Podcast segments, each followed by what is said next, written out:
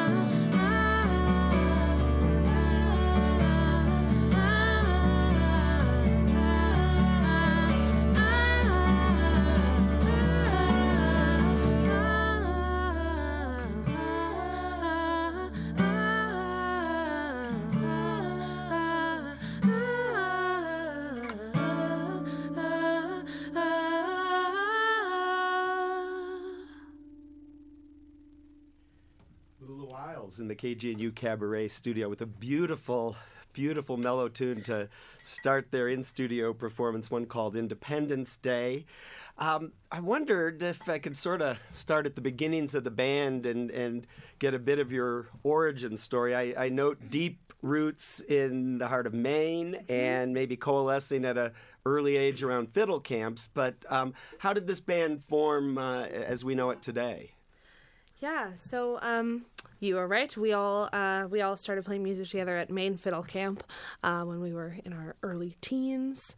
Um, but the band kind of started uh, when we were all uh, living in Boston, studying at Berklee College of Music. Um, we all went there for we like to say for varying lengths of time and to varying degrees of success.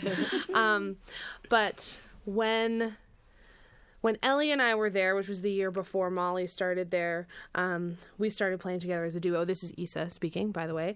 Um, Ellie and I started playing as a duo, um, kind of built on like sort of this discovery that we'd made at Fiddle Camp of how much we loved singing together. Um, I really, I felt like as soon as I started singing with Ellie, it was just a very natural vocal chemistry that we've Yeah. kind of always had. Meant to be. Yeah, kind of a, a nice magical spark. And then, yeah, and then we played a gig where we really wanted a bass player, and Molly had just moved to town, and we'd known her forever too. So it also just seemed to fit.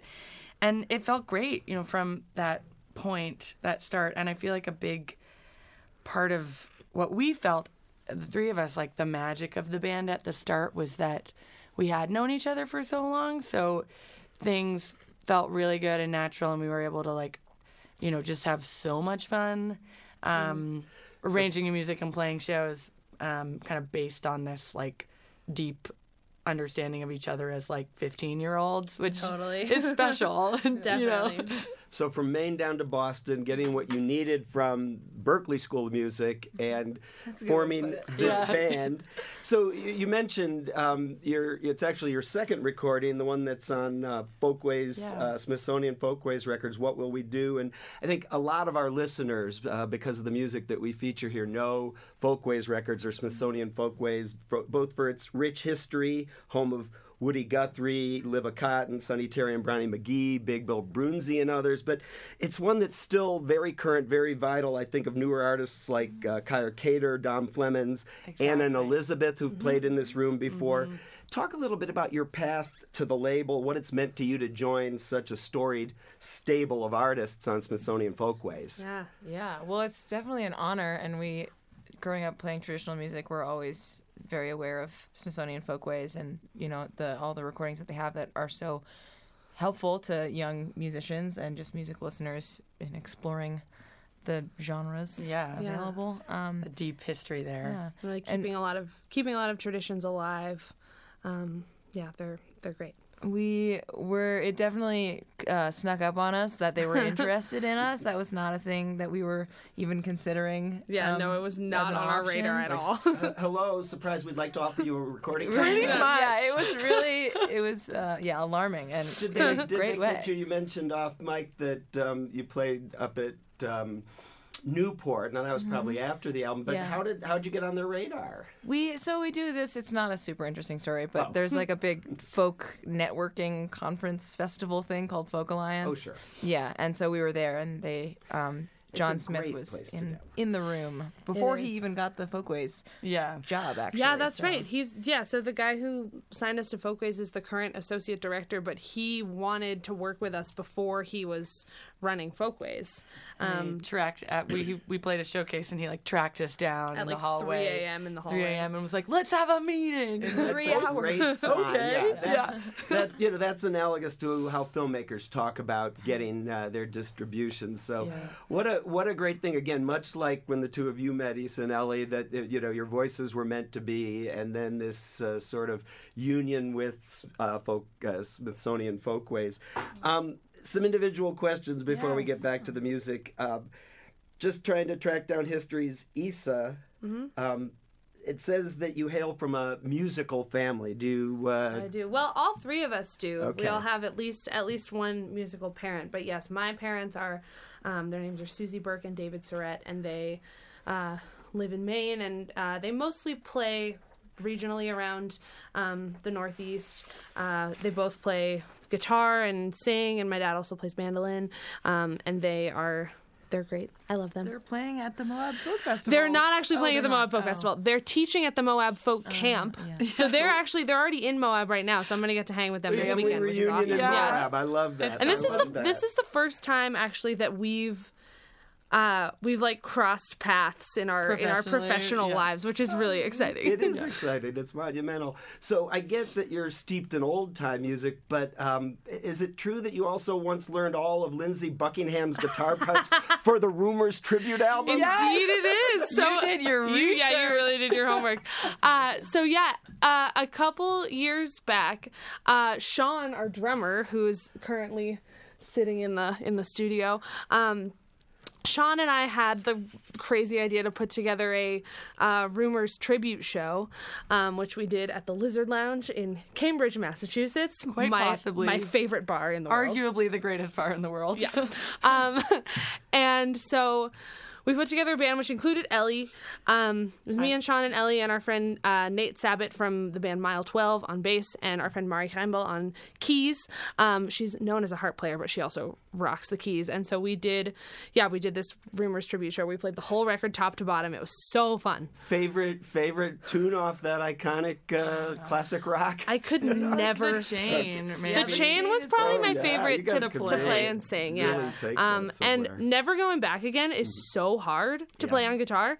I spent a lot of time on that one, and I would like to take another crack at it sometime. Well, I think you already know your set list for today, or I would request Yeah. you guys pull Yeah, out totally. some, some We should- Fleetwood Mac. we honestly should be doing a Fleetwood Mac cover, Cover in 'em. this band. At least Cover one. 'em. Yeah, it's criminal So- that we haven't yet.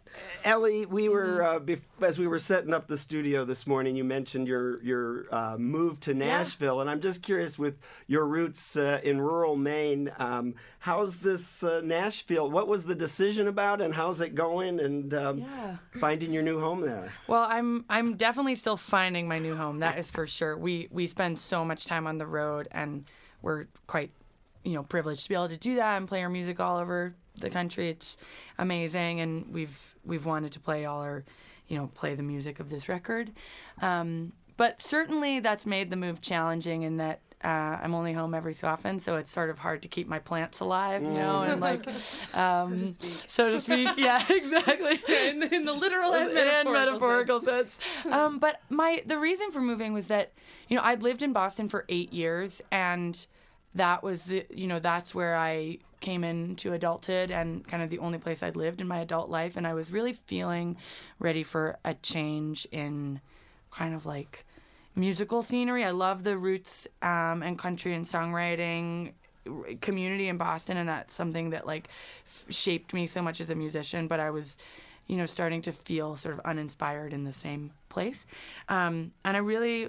Um, have loved the vibe in Nashville of just being able to like hang out in your backyard at a campfire and like everybody's down to just like have a cookout because everyone tours and then you're off the road and people just want to chill out Yeah. which I love that vibe and um so that's been pretty cool and then yeah I know and I did grow up in Maine but I've I've been kind of like getting into learning more about my dad's maternal side of the family actually and my I do have some southern roots there um like, It's like coming home. yeah folks that I don't really know that well who I think were just kind of like poor folks growing up playing a lot of them playing music so that's been pretty cool to kind of figure out but no nat like there's no connection familiarly to Nashville but I'm there can- anyway And I wonder if you can ever get your northeastern bandmates. to they're never you. moving there Not it's, so much. yeah it's So yeah we have Lula Wiles in the studio. for visiting yes Uh, Lula Wiles, which we've established as a, a trio. Before we hear a couple more tunes by them, I'm going to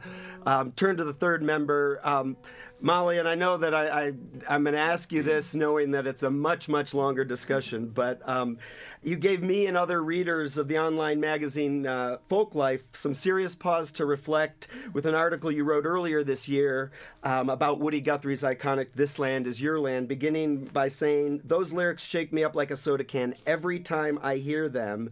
So I'll, I'll talk to George Figs with his other hat about maybe posting this online. But um, could you share a little bit about it's a very very robust, complex argument that you put forward, and yet, you know, it, it really is about the widespread ignorance regarding Native people and Native sovereignty among virtually all of American society. Talk a little bit about the the thesis and the response you've gotten. Totally. That's a great uh, summation, um, if it can be summarized. But yeah, so I talked about, I used Woody Guthrie's song, This Land Is Your Land, as sort of a jumping off point to talk about the erasure of indigenous people.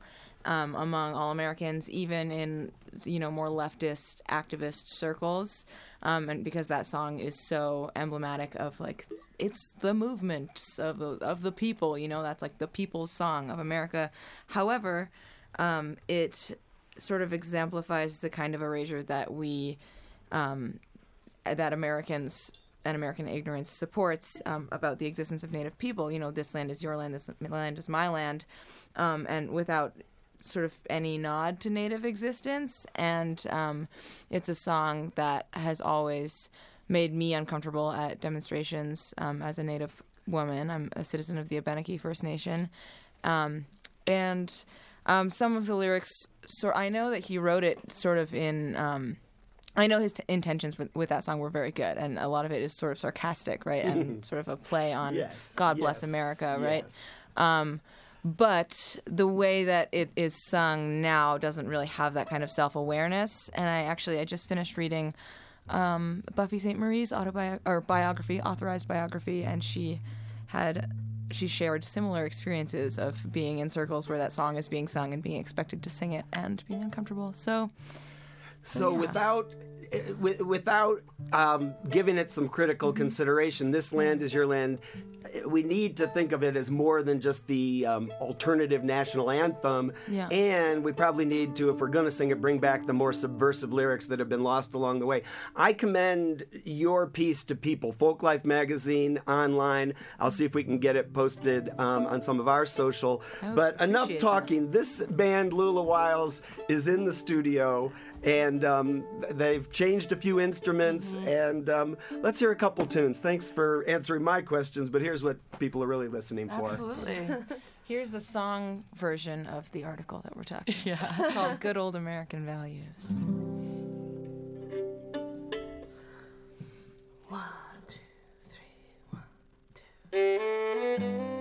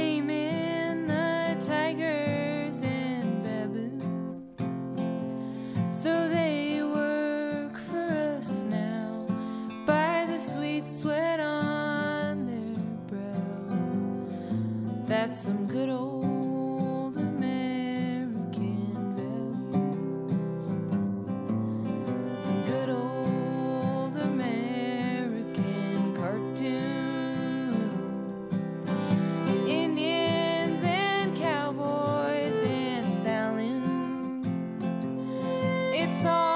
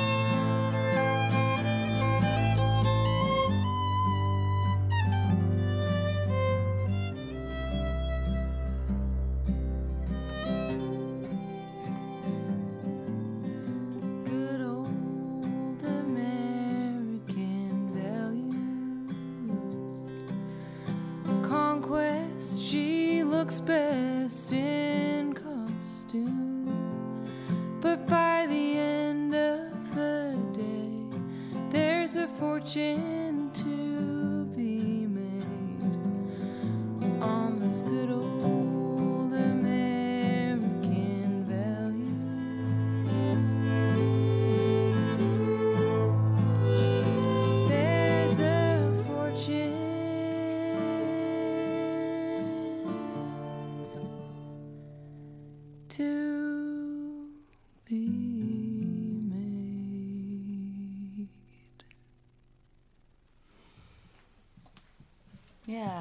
Obomsawin wrote that one. And now we're gonna do a song by the least divisive woman in human history, Dolly Parton. We've found that in traveling all over the country, uh, she's sort of somebody who transcends the political divisions. Um, and yeah, it's also Happy Halloween, everyone. And we did a. Uh, um, four years ago, we all dressed up as uh, members of Trio, the Trio record. Isa was Dolly, I was Emmylou, Molly was uh, Linda, and Sean, our drummer, was session drummer Russ Kunkel. And uh, we've been doing this song ever since. And so it's on our record, and it's called The Pain of Loving You.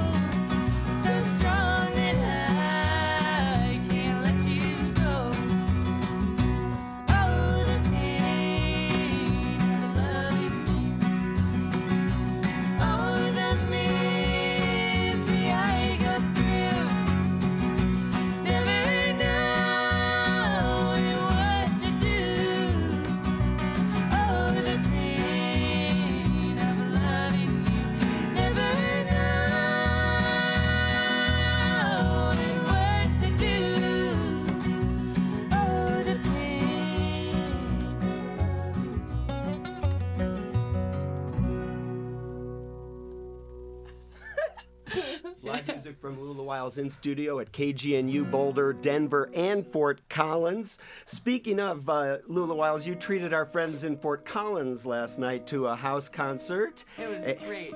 It, you know they always are, um, and and then um, you're playing on a bill at Moab Folk Festival in addition to Isa's parents Saturday and Sunday, Tracy Grammer, Hubby Jenkins, Richard Shindell, Martin Sexton, and Denver's favorite daughter Judy Collins, all at the Moab Folk Festival. Then you're back on the Front Range to play Swallow Hill on Sunday. Uh, that's uh. November already, November 3rd.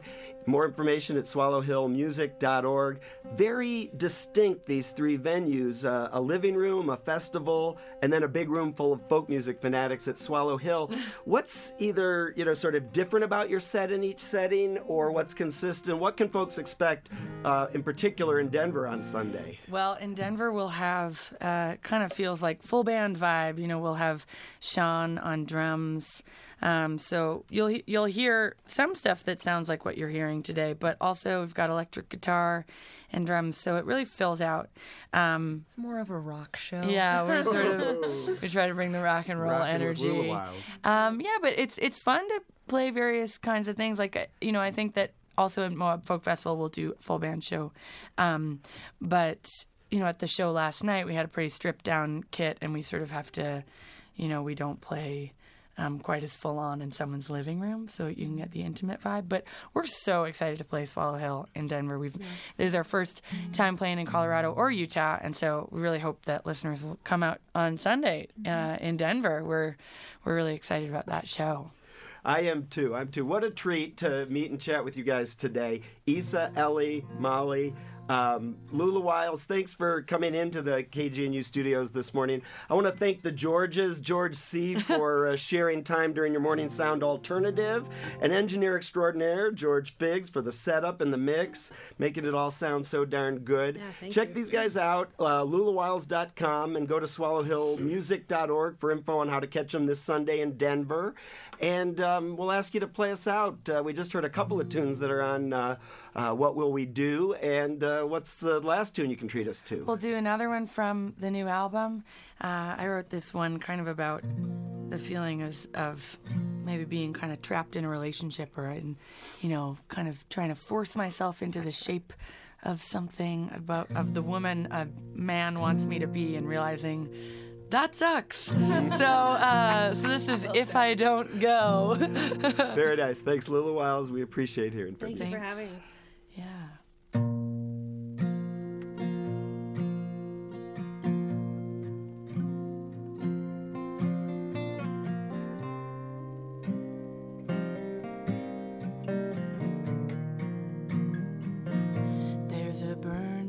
Street light down at the end of the road. Sometimes